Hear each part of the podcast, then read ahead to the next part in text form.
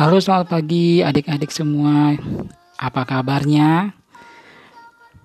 Kakak harap kalau kita semua baik-baik aja walaupun masih di rumah Tetapi hari ini kita boleh bersama-sama bersyukur kepada Tuhan Untuk satu pekan yang kita boleh lewati bersama-sama Kakak berharap bahwa kita semua tetap sehat-sehat saja tetap bersuka cita, boleh memuji mereka nama Tuhan.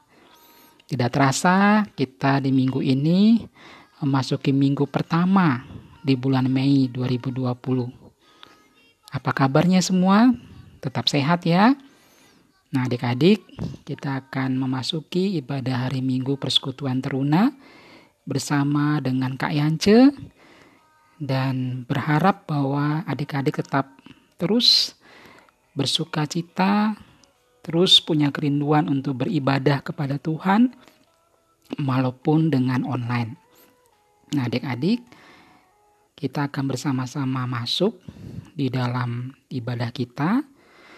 Kak Yance mempersilahkan setiap kita menundukkan hati kita, pikiran kita, perasaan kita. Kita memohon Tuhan yang memimpin, menenangkan diri kita sepanjang kita akan bersama-sama beribadah.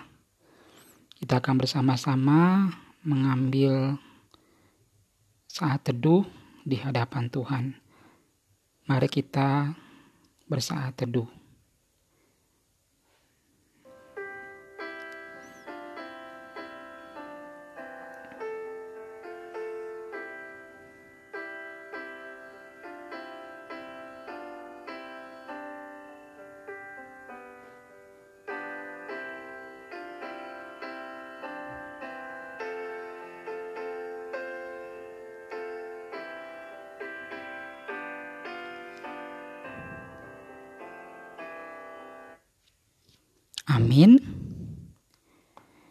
Lagi Kak yang ingin menyapa adik-adik di rumah. Apa kabarnya? Ada sukacita? Amin. Ya adik-adik kita akan sama-sama memuji nama Tuhan. Pagi yang cerah, udara yang segar, membuat kita senantiasa teringat akan kebaikan Tuhan. Karena itu, mari kita senantiasa datang beribadah kepada Tuhan.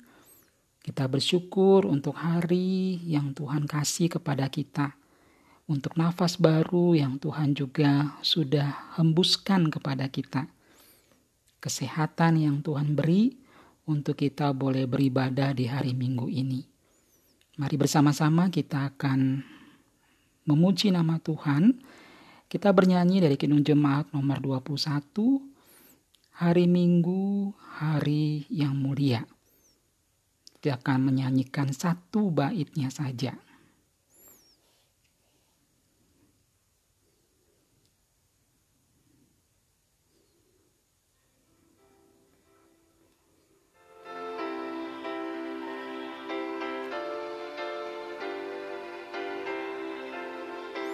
Hari Minggu, hari yang mulia, itu hari Tuhanku. Ia bawa rasa bahagia Masuk dalam hatiku. Hari Minggu, hari Tuhan Hari suci dan teduh. Hari Minggu, hari Tuhan hari suci dan teduh.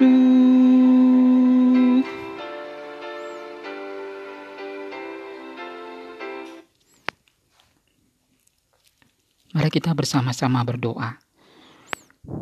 Segala pujian, hormat, dan syukur kami naikkan kepada Engkau, ya Tuhan, Pencipta alam semesta, dan kami bersyukur kepada Tuhan pagi ini memasuki bulan yang baru di bulan Mei ini. Di minggu yang pertama kami bersyukur kepada Tuhan kembali untuk kesehatan yang Tuhan beri, untuk nafas kehidupan yang masih Tuhan hembuskan kepada kami. bahkan kesempatan kami menikmati segala rahmat dan berkat-Mu di sepanjang pekan ini. Terima kasih ya Tuhan untuk kasih setiamu, untuk segala berkat dan kasih-Mu yang sungguh nyata dalam kehidupan kami, baik sebagai para pelayan teruna maupun adik-adik teruna di Jemaat GPIB Immanuel WA Supratman. Pagi ini kami rindu datang kepada Tuhan melalui ibadah hari Minggu Persekutuan Teruna. Biarlah Tuhan yang mengundang kami, Tuhan juga yang menolong kami untuk kami bersama-sama beribadah, memuliakan nama Tuhan, dan dikuatkan dengan kebenaran firman Tuhan. Terima kasih Bapa berkati akan hambamu Kak Yance yang akan melayani sepanjang ibadah ini berlangsung. Dan bila setiap kita, setiap kami baik kakak layan yang lain maupun juga para adik-adik layan di kelas Eka dan Dwi bisa mendengarkan dan bisa mengikuti rangkaian ibadah ini dengan baik juga. Terima kasih Bapak, kami menyerahkan akan ibadah hari Minggu Persekutuan Teruna, Jemaat GPIB, Immanuel W. Supratman di dalam tangan kasih Tuhan. Demi Tuhan kami, Kristus, Sang Gembala yang Agung, kami bersyukur dan berdoa. Amin. Adik-adik, sebelum kita akan bersama-sama merenungkan firman Tuhan, firman Tuhan ini menceritakan tentang sebuah perjalanan dari umat Israel kembali, di mana firman Tuhan yang kita akan sama-sama baca renungkan saat lagi mengajar kita untuk kita senantiasa memberikan yang terbaik. Memberikan tidak hanya materi, tidak hanya kemampuan kepintaran kita, tapi juga seluruh hidup kita kita persembahkan kepada Tuhan. Nah, lagu yang sebenarnya kita akan dengarkan ini adalah sebuah ekspresi dari seseorang ketika dia memuji Tuhan karena dia menyadari bahwa persembahan yang harum itulah persembahan yang nyata dalam hidup seseorang. Sebelum kita sama-sama mendengar renungan firman Tuhan ini, Kayanceng yang mengajak kita untuk membuka dari puji-pujian Mazmur. Minggu ini Kayanceng yang berbagi dari Mazmur nomor 96.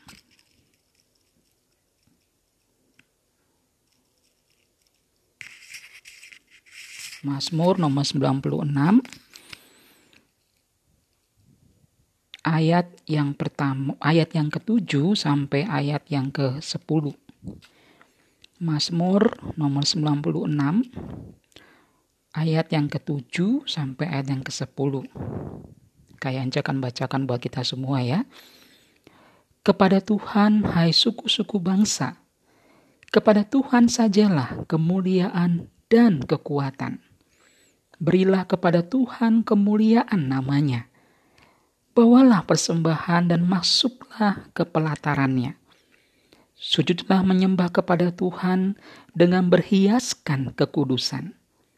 Gemetarlah di hadapannya Hai segenap bumi, katakanlah di antara bangsa-bangsa, Tuhan itu Raja, sungguh tegak dunia, tidak goyang.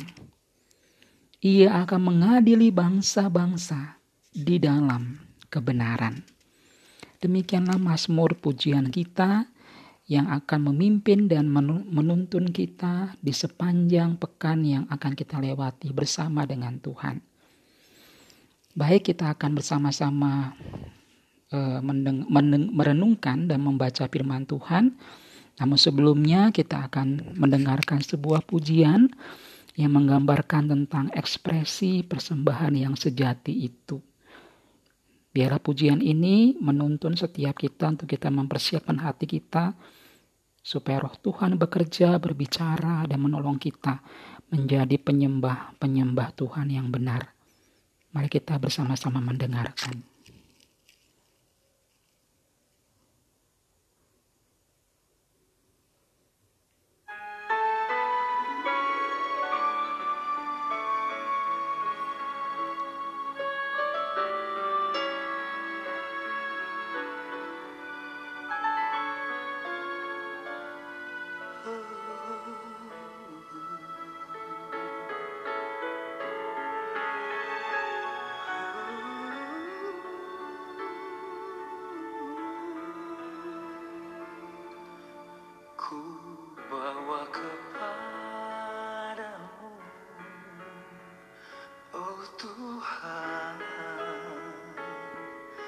fuerza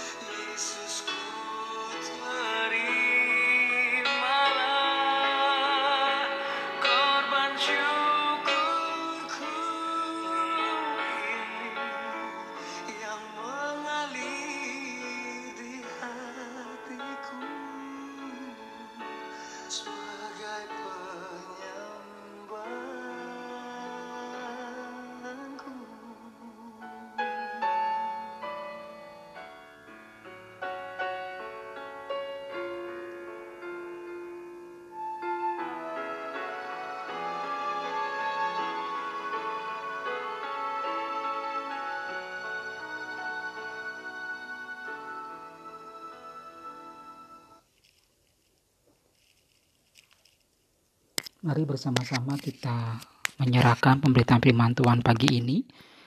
Mari kita bersama-sama berdoa. Sekali lagi ya Tuhan, kami datang kepadamu dengan segenap kerendahan hati kami, memohon belas kasih-Mu untuk kami boleh diundang dalam persekutuan ini dan sekaligus Tuhan yang berbicara kepada kami melalui firman Tuhan yang sebentar kami akan baca, dengar, dan renungkan. Tolong kami ya Tuhan, diamkanlah segala suara dalam hati kami, suara dalam sekeliling kami, supaya hanya suara Tuhan saja yang kami dengar melalui kitab suci yang ada di depan kami. Tolonglah setiap kami ya Tuhan yang ada di rumah kami masing-masing yang sedang duduk mempersiapkan diri untuk merenungkan firman Tuhan. Roh Tuhan hadir dan menolong kami, memberikan pencerahan untuk kami bisa mengerti dan memahami isi dari firman Tuhan yang sebentar kami akan baca. Tolonglah hambamu juga di dalam memberikan penjelasan, pemahaman melalui firman Tuhan ini, supaya hanya nama Tuhan saja yang diperdengarkan. Hanya kemuliaan Tuhan saja yang diekspresikan melalui perenungan pada pagi ini. Berkatilah kami ya Tuhan dan pimpinlah kami. Terpujilah Engkau ya Allah, demi nama Tuhan kami Yesus Kristus, Sang Firman yang hidup itu. Kami berdoa dan menyerahkan pemberitaan firman Tuhan pada pagi ini. Amin. Adik-adik, di minggu yang ketiga sesudah Paskah dan juga minggu yang ke maaf minggu yang keempat sesudah Paskah dan minggu yang pertama di bulan Mei ini kita akan membaca firman Tuhan yang diambil dari perjanjian lama dalam kitab Imamat pasal yang pertama ayat yang pertama sampai ayat yang ke-9. Kitab Imamat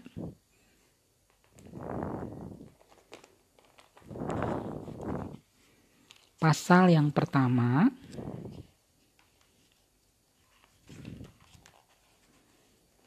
ayat yang pertama sampai yang ke-9.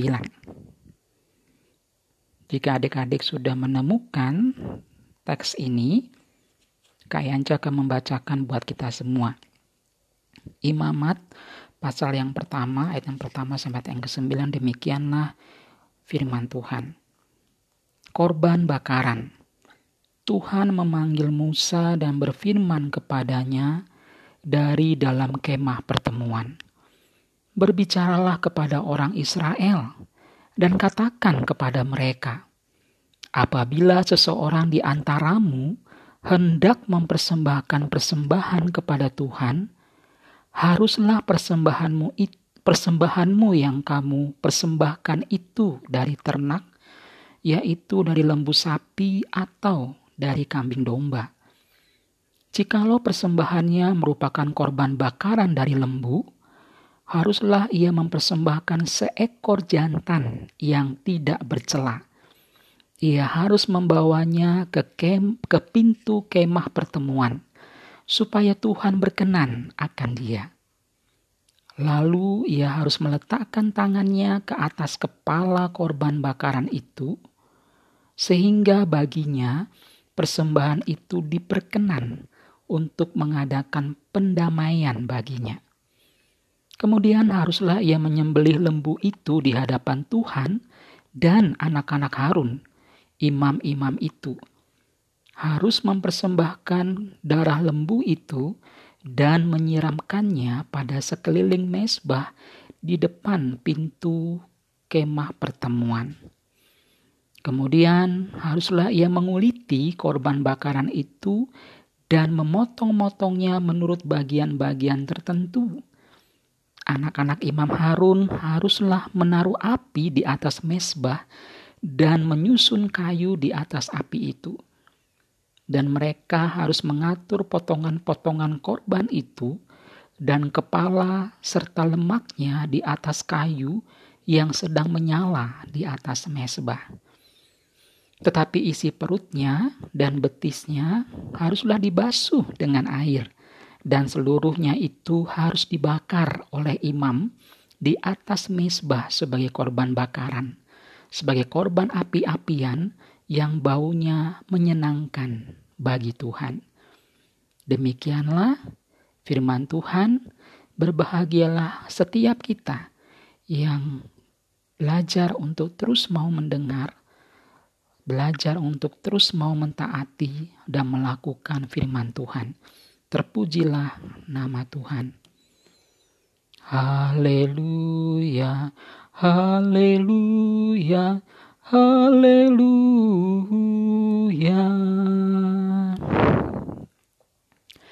Sekali lagi kakak ingin menyapa adik-adik yang ada di rumah. Shalom. Salam sejahtera bagi kita semua. Adik-adik, kalau adik-adik membaca dalam kitab suci kita dalam kitab Imamat pasal yang pertama sampai pasal ayat yang pertama sampai ayat yang ke-9. Pertanyaan sederhananya dari Kak Yance begini. Waktu membaca dari ayat yang pertama sampai ayat yang ke-9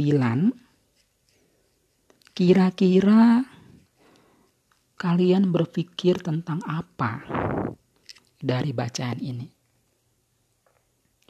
Apa yang kalian sedang bayangkan ketika membaca ayat yang pertama sampai yang ke-9 ini?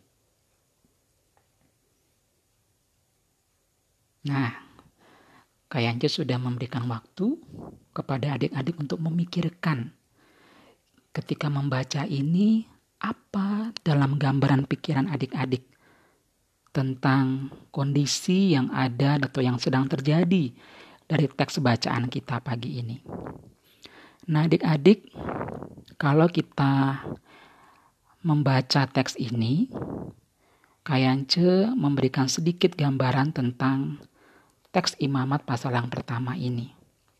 Secara keseluruhan, kitab imamat itu adalah kitab ketiga dalam kumpulan kitab Taurat yang menceritakan tentang berbagai macam aturan yang berhubungan dengan kehidupan beribadah umat Israel, khususnya tentang korban persembahan.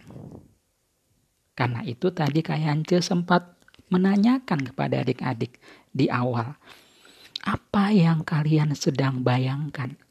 Apa yang ada dalam gambaran adik pikiran adik-adik ketika membaca Imamat pasal 1 ayat 1 sampai 9.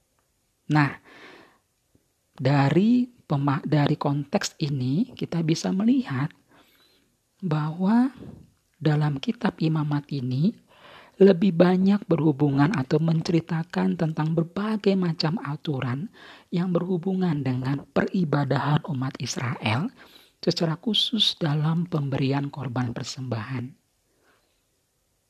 Jadi bisa dibayangkan ya adik-adik, bagaimana mereka begitu tertibnya, rapinya, bersihnya, dan murninya peribadahan umat Israel pada waktu itu. Tata caranya, dan segala macam itu disiapkan sedemikian rupa supaya persembah supaya peribadahan itulah peribadahan yang sungguh-sungguh dipersembahkan kepada Allah. Nah, adik-adik, kalau kita melihat di dalam teks ini juga, gitu ya, kita bisa melihat bahwa uh, ima, kitab imamat ini khususnya dalam ayat yang kedua sampai yang ketiga itu dijelaskan tentang aturan-aturan bagaimana memberikan persembahan korban atau korban persembahan secara umum. Yang pertama, diatur dalam ayat 2 dan 3 itu tentang korban persembahan yang seperti apa yang harus dibawa kepada Tuhan. Jadi sekalipun kalau kita melihat tadi ada banyak sekali korban persembahan, kita bisa melihat bahwa itu korban persembahan itu bisa berasal dari binatang maupun tanaman. Terus yang kedua, mengatur bahwa persembahan yang berkenan di hadirat Tuhan adalah yang berasal dari ternak berupa lembu, sapi atau kambing, domba, berkelamin jantan yang dipelihara oleh umat. Jadi bukan binatang sembarangan loh adik-adik, bukan binatang liar tapi benar-benar binatang yang sudah dipelihara sedemikian rupa, dipersiapkan sedemikian rupa untuk dipersembahkan di kemah pertemuan tadi. Dan yang ketiga yaitu mengatur bahwa kualitas dari korban yang dipersembahkan itu haruslah kualitas terbaik. Tidak boleh ada yang sakit, entah itu kakinya yang patah, atau ada terjadi luka atau cacat di bagian tubuhnya tubuh binatang itu tidak boleh. Nah sebenarnya adik-adik dari ketiga bagian yang kakak tadi ceritakan yaitu mengatur korban persembahan sedemikian rapinya terus mengatur juga apa namanya binatang-binatang itu bukanlah binatang yang liar atau sewaan tapi binatang yang sungguh-sungguh sudah dipelihara gitu ya, dijagai, dikasih makan yang terbaik dan sebagainya. Dan yang tiga tadi adalah binatang atau korban yang diberikan dengan kualitas terbaik. Sebenarnya pertanyaannya adalah untuk apa sih itu dilakukan oleh umat Israel? Tidak ada lain dan tidak ada bukan adalah untuk mempersembahkan korban itu kepada Allah karena itulah persembahan yang terbaik dari umat Israel kepada Allah. Lalu kalau kita melihat ayat 4 sampai 9 itu menjelaskan tentang orang yang mempersembahkan korban persembahan harus meletakkan tangannya di atas kepala korban dan sebagainya itu beberapa kali diucapkan. Nah, sebenarnya apa yang ingin ditekankan dengan bentuk uh, meletakkan tangan di atas kepala korban persembahan itu yaitu tujuannya supaya itu sebagai bentuk pendamaian antara dirinya dengan Allah. Dan bagian yang ke-9 ayat 9 itu ditutup dengan menekankan bahwa seluruh persembahan harus diolah sesuai dengan aturan masing-masing agar baunya menyenangkan hati Tuhan. Nah, adik-adik bisa dibayangkan ya sekarang. Jadi bukan hanya uh, dipersiapkan, dijaga, diberi makan bahkan sampai ketika proses memasaknya pun itu memasak yang terbaik sehingga harumnya itu aromanya itu bisa dikatakan di sana istilahnya itu menyenangkan hati Tuhan gitu. Nah adik-adik dari bagian ini kita bisa belajar gitu ya. Bahwa baik tua, muda, kaya, miskin itu sama di mata Tuhan. Apa arti sama? Artinya bahwa setiap kita siapa pun status, apa pun status kita, usia kita, Tuhan meminta dan menga, meng, dan mengajar kita untuk kita memberikan persembahan yang terbaik kepada Tuhan. Tidak ada alasan apa pun dalam kita memberi persembahan. Entah itu karena, aduh, aku tidak terima uang loh dari orang tua aku kan aku, aku kan tinggal di rumah. Semua belajar di rumah, bagaimana kak? Bagaimana aku bisa memberikan persembahan? Tuhan tidak melihat itu. Tuhan tidak menginginkan itu sebagai alasan kita. Yang kedua, semua orang harus memberikan persembahan sesuai dengan kemampuan masing-masing. Artinya apa? Ya artinya bahwa kalau kita punya berkat, persembahan, uang persembahan ya berikanlah itu. Jangan ditukar-tukar dengan bagian-bagian yang lain. Gitu. Jadi misalnya sudah siapkan nih amplop persembahan untuk ibadah IMPT hari Minggu dikasih oleh orang tua Lalu kita mulai menghitung, misalnya dikasih uang 15 ribu atau 10 ribu gitu ya. Kita mikir, aduh lebih baik kasih sisihkan aja 5 ribu untuk uang persembahan IMPT, 5 ribunya untuk jajan misalnya. Tidak boleh adik-adik. Tuhan minta kalau memang diberikan itu secara total, berikanlah itu juga persembahan itu kepada Tuhan secara total. Dan yang ketiga, korban persembahan yang diberikan itu haruslah berasal dari usaha kita sendiri, bukan usaha orang lain. Artinya apa? Adik-adik memberikan persembahan meskipun adik-adik sekarang belum bekerja, masih mengharapkan eh, apa? bantuan dari orang tua, biaya dari orang tua termasuk persembahan. Tapi belajarlah untuk memberikan yang terbaik. Artinya persembahan itu memang hasil dari pergumulan adik-adik memberi, bukan karena ada faktor orang lain di, di luar itu. Jadi eh, tidak boleh persembahan yang eh, apa istilahnya semau mau saya. Saya mau kasih 5 ribu terserah saya. Saya mau kasih 15 ribu terserah saya. Nggak bisa. Gitu. Nah adik-adik kita masuk dalam aplikasi gitu ya. Nah, dalam bagian ini kita diajarkan bahwa eh,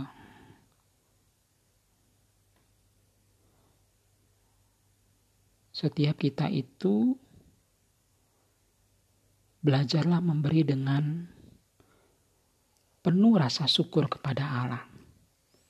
Seperti umat Israel itu walaupun dibuat aturan sedemikian ketatnya dalam memberikan persembahan di kemah pertemuan, tapi tujuannya bukan hanya sekedar supaya umat Israel itu tunduk, tetapi juga lebih daripada itu supaya umat Israel juga sungguh-sungguh menyelami arti persembahan yang sesungguhnya itu.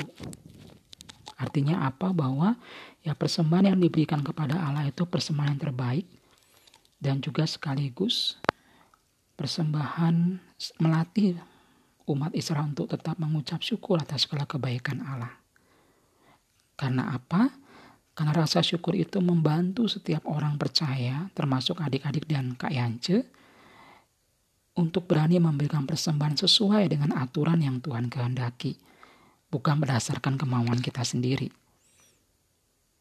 Selain itu, rasa syukur atau uh, ucapan syukur itu juga uh, membuat kita untuk kita bisa dengan jujur memberi, bukan dengan uh, paksaan, bukan dengan uh, apa namanya bersungut-sungut, tapi kita berlatih memberikan atau mengucap syukur itu dengan penuh kejujuran, gitu. Terus juga rasa syukur persembahan itu melatih kita untuk bersyukur dan tidak dengan tidak menyalah gunakan persembahan itu untuk kepentingan kita. Entah itu menukar uang itu karena kita melihat oh ini ada uang receh misalnya, aku mau tukar nih. Gitu. Nah, Tuhan tidak mau seperti itu. Dan juga terakhir kita juga dengan persembahan itu kita dilatih gitu ya untuk mengucap syukur dengan memberikan terbaik kepada Tuhan. Kalau adik-adik lihat dalam uh, kitab Perjanjian Baru ya, adik-adik bisa buka dalam Perjanjian Baru itu di surat Rasul Paulus kepada jemaat di Roma. Roma pasal 12 ayat 1. Roma pasal 12 ayat 1. Dikatakan karena itu saudara-saudara demi kemurahan Allah aku menasihatkan kamu supaya kamu mempersembahkan tubuhmu sebagai persembahan yang hidup, yang kudus dan yang berkenan kepada Allah. Itu adalah ibadahmu yang sejati. Rasul Paulus aja menekankan begitu kepada umat pilihannya kepada orang-orang yang dia layani pada saat itu. Nah, ternyata dalam perjanjian lama dalam tradisi umat Israel sebelumnya sudah dilatih seperti itu bagaimana cara memberi persembahan yang terbaik. Nah, bagaimana dengan kita hari ini? Itu pertanyaannya. Bagaimana dengan kita, adik-adik, dan kakak layan hari ini? ketika kita sudah satu bulan lebih dua lebih dari eh, lebih satu minggu satu bulan dua minggu kita berada di rumah bagaimana kita mengucap syukur kepada Tuhan dengan memberi persembahan? Apakah kita masih memberi persembahan dengan bersungut-sungut merasa bosan di rumah merasa jenuh gitu? Atau justru kita mengucap syukur kepada Tuhan kalau kita masih bisa terbebas dari serangan virus COVID ini meskipun kita harus terbatasi dengan dalam rumah itu sebuah keajaiban sebenarnya. Dan dalam peribadahan kita sebagai rasa syukur kita perlu menyatakannya dengan memberi persembahan. Nah, bagi adik-adik di kelas EK, Kayance mengajarkan untuk kita senantiasa menjadi teladan seperti Kristus telah memberikan hidupnya bagi kita. Bagaimana Kristus harus mati, harus menderita, mati, disalibkan demi untuk mendamaikan manusia yang sudah berdosa dengan Allah yang kudus itu. Nah, sebagai adik-adik turunan di kelas EK, mari kita belajar untuk mengucap syukur dengan memberikan teladan kita. Teladan yang bagaimana Yance? Teladan yang tentunya dalam kesederhanaan kita, kita belajar untuk menolong orang tua kita, kita belajar untuk berkomunikasi dengan orang tua kita. Itu, itu salah satu bagian contoh kita memberikan teladan. Sedangkan bagi kelas Dwi, Kayang ingin mengajak supaya kita lebih menyadari bahwa memberikan persembahan sesuai dengan cara yang Tuhan kehendaki dengan rasa syukur tentunya. Dan perlu dari setiap kita, adik-adik teruna di kelas Dwi, harus punya komitmen bagaimana menjadi adik-adik layan di kelas Dwi yang senantiasa mengucap syukur kepada Tuhan dan beribadah kepada Tuhan dengan sukacita. Itu bagian yang kita bisa kasih atau kita persembahkan kepada Tuhan. Sebagai bagian akhir, Kak Yance ingin uh, kembali mengingatkan setiap kita ini bukan bicara persembahan, hanya kan bicara tentang nominal uang. mau 5 ribu, 10 ribu bukan. Tetapi sekali lagi bicara tentang hati kita, motivasi hati kita. Apakah kita sudah sungguh-sungguh memberi persembahan itu dengan rasa syukur karena Tuhan masih memelihara, memberkati hidup kita, mengasihi kita sedemikian rupa sampai hari ini. Adik-adik, kalau kita bayar, coba melihat ya di luar sana. Ada banyak orang di luar sana yang mungkin diberkati dengan uh, kekayaan yang melimpah-limpah. Tetapi ketika virus COVID ini menyerang dalam tubuh seseorang, meskipun dia kaya, meskipun dia punya kemampuan untuk berobat ke luar negeri dengan alat-alat teknologi kesehatan yang canggih, tapi ketika virus ini menyerang dan dia tidak mampu melawannya, maka lenyaplah nyawanya. Nah, teman-teman, kita bisa melihat dalam bagian ini persembahan yang terbaik. Persembahan yang sejati itu bukan dipandang hanya dari segi jumlah nominal, atau bukan hanya dipandang dari segi materi atau uang itu sendiri. Tapi persembahan yang terbaik yang berkenan kepada Tuhan seperti dalam Roma 12 ayat 1 tadi adalah bagaimana kita mengekspresikan rasa syukur kita itu dengan terus belajar melakukan segala yang Tuhan kehendaki. Itu yang Tuhan mau. Gitu. Karena kalau bicara tentang hanya batasan materi atau jumlah nominal uang, Tuhan tidak perlu. Gitu. Yang Tuhan perlukan adalah hidupmu itu sungguh-sungguh dipersembahkan, diperuntukkan untuk Tuhan. Dengan cara apa? Ya belajar yang pertama. Kalau kita diminta untuk stay di, stay di rumah, ya stay di rumah. Belajar dari rumah, melakukan segala hal-hal yang positif juga dari rumah. Gitu. Lalu kita juga punya kesempatan ya adik-adik.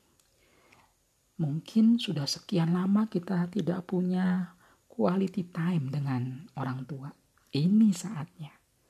Adik-adik bisa punya waktu yang dalam, yang banyak dengan orang tua. Kita bisa melakukan banyak aktivitas yang positif dengan orang tua Mungkin orang tua kita bekerja pada waktu pagi sampai sore di luar. Tapi ada kesempatan kita malam harinya atau pulang dari kantor, kita bisa membantu orang tua kita untuk uh, menaruh sepatu ayah kita mungkin di tempat rak sepatu, kemudian menyambut orang tua kita dengan senyuman, dengan ucapan sehelo yang sopan dan sebagainya. Itu bagian-bagian di mana kita bisa mempersembahkan tubuh kita itu. Nah dalam bagian ini juga yang terakhir Kak Yanti juga mengajak kita sekali lagi kita punya ibadah di rumah masing-masing. Meskipun tidak bisa berkumpul seperti sedia seperti biasa tapi kita punya ibadah ada ibadah minggu bersama keluarga ada ibadah minggu juga dalam uh, apa persekutuan teruna karena itu berilah persembahan. Si uh, mulailah untuk hari ini sebelum kita masuk dalam ibadah persekutuan teruna tadi ya adik-adik sudah mempersiapkan persembahan itu. Dan jangan lupa berdoa supaya persembahan itu bisa jadi berkat bagi orang lain. Itu adik-adik. Berharap dengan bagian ini, dengan kita bersama-sama renungkan dari kitab imamat ini, kita dilatih, kita diajar sekali lagi diingatkan untuk senantiasa memberikan persembahan yang terbaik. Dimulai dari di kita sendiri. Gitu.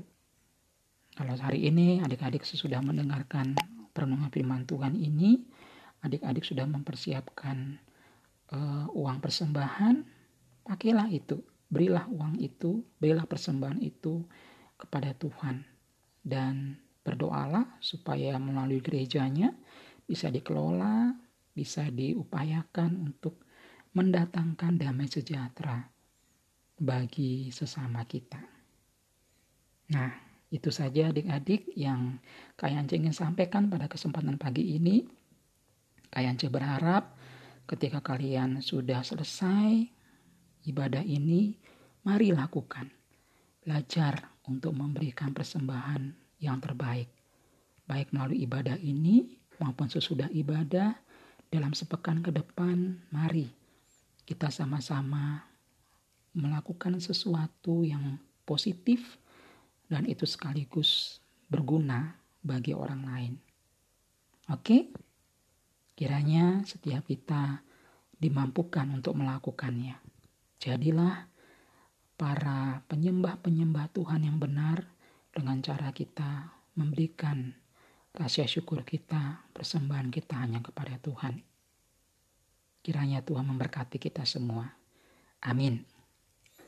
Baik adik-adik, kita akan bersama-sama berdoa.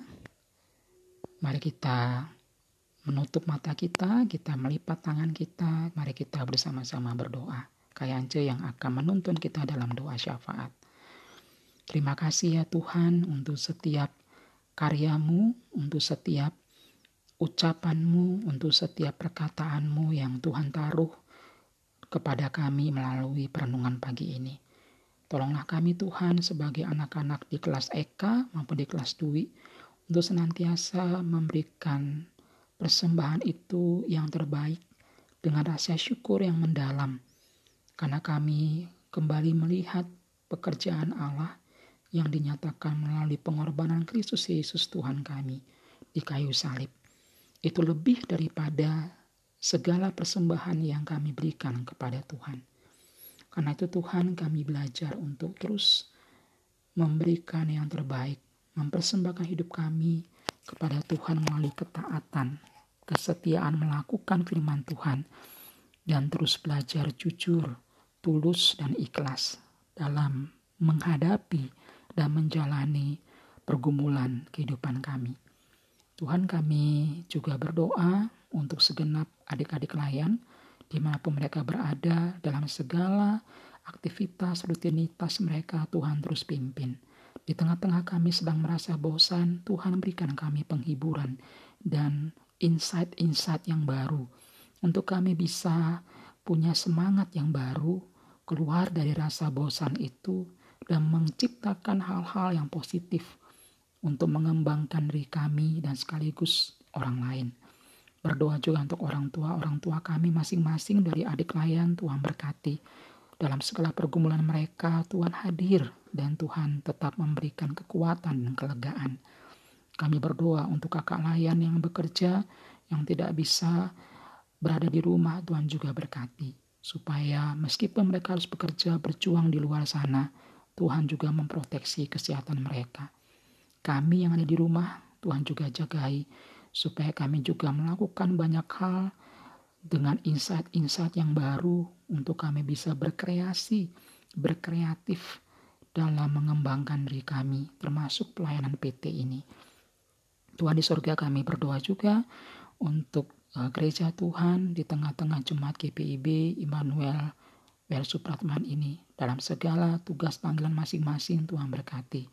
Kami berdoa untuk uh, pendeta kami, Bapak Pendeta yang Cetonapa bersama keluarga, Tuhan juga berkati dalam masa-masa pemulihan.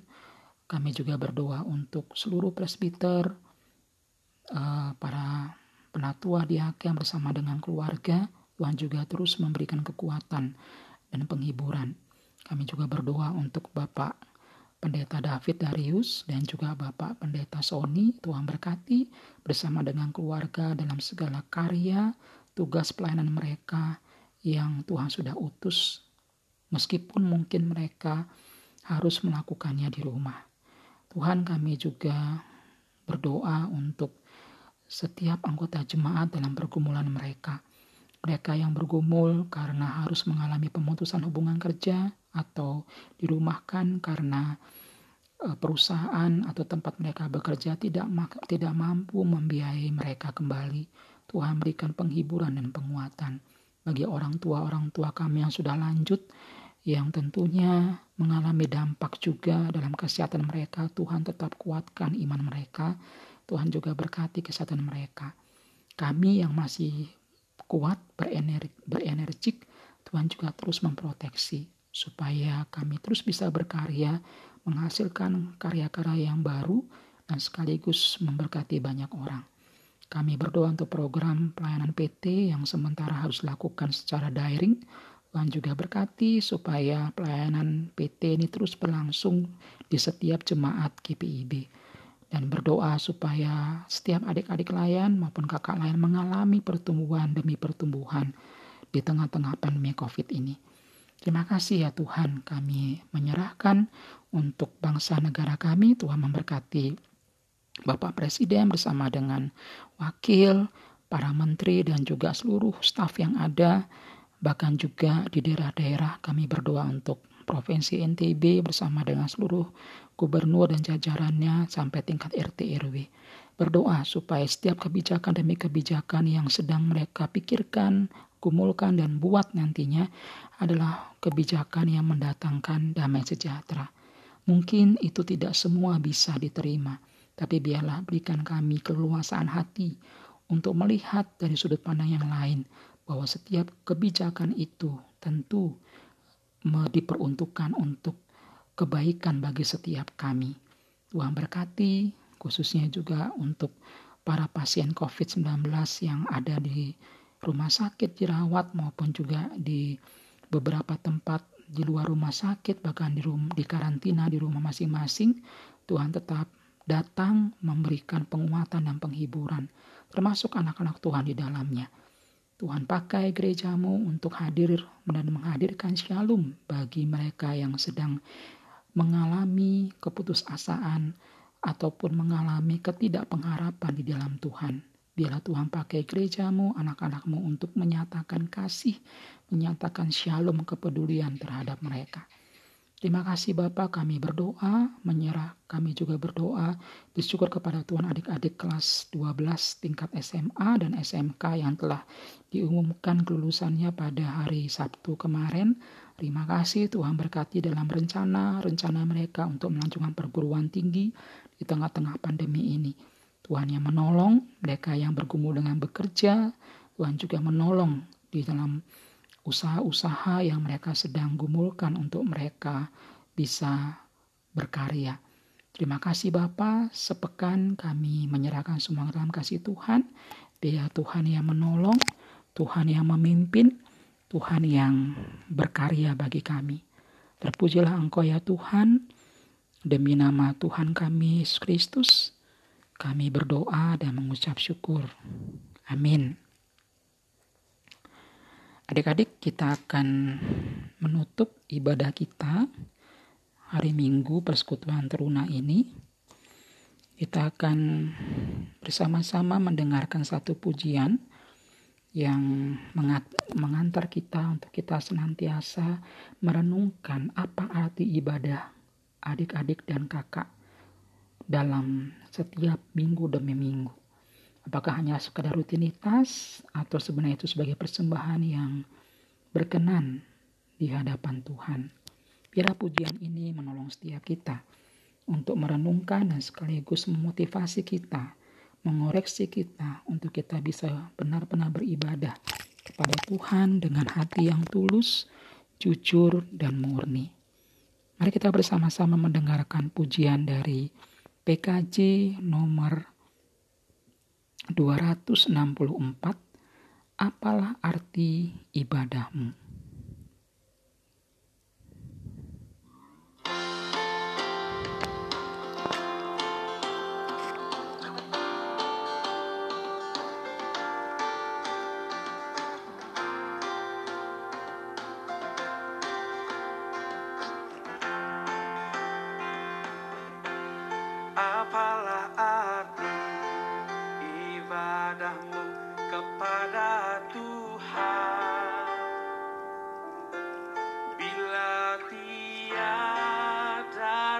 sujud dan sungguh apalah arti ibadahmu kepada Tuhan? Bila tiada hati tulus dan syukur ibadah sejati jadikanlah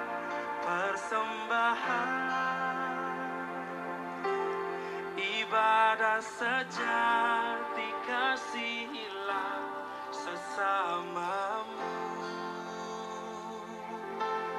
Ibadah sejati yang berkenan bagi Tuhan.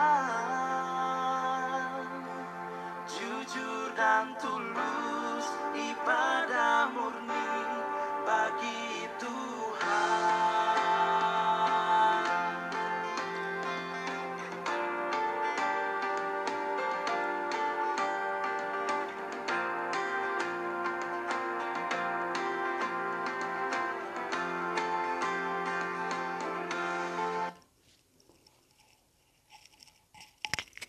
Mari bersama-sama kita akan mengakhiri ibadah hari Minggu Persekutuan Teruna di minggu yang keempat sudah Paskah. Mari kita bersama-sama mengambil sikap berdoa.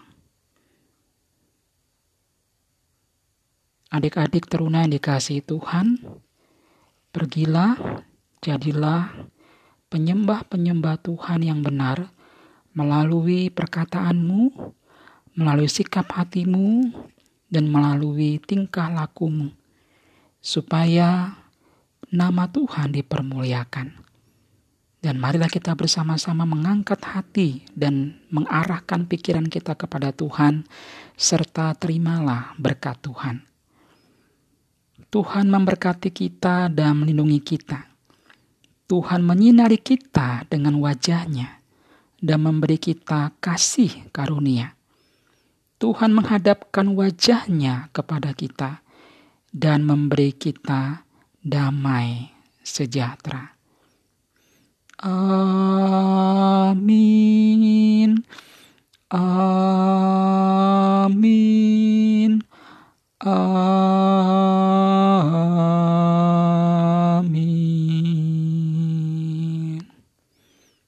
Silakan adik-adik mengambil waktu teduh.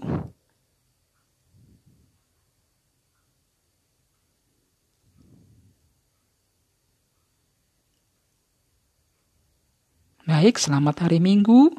Tuhan Yesus memberkati kita semua dan jadilah terang dalam kehidupan adik-adik di rumah masing-masing. Sampai ketemu dengan Kak Yance dan juga dengan kakak-kakak layan dalam ibadah hari Minggu Persekutuan Teruna di waktu-waktu yang mendatang. Tuhan Yesus memberkati. Shalom.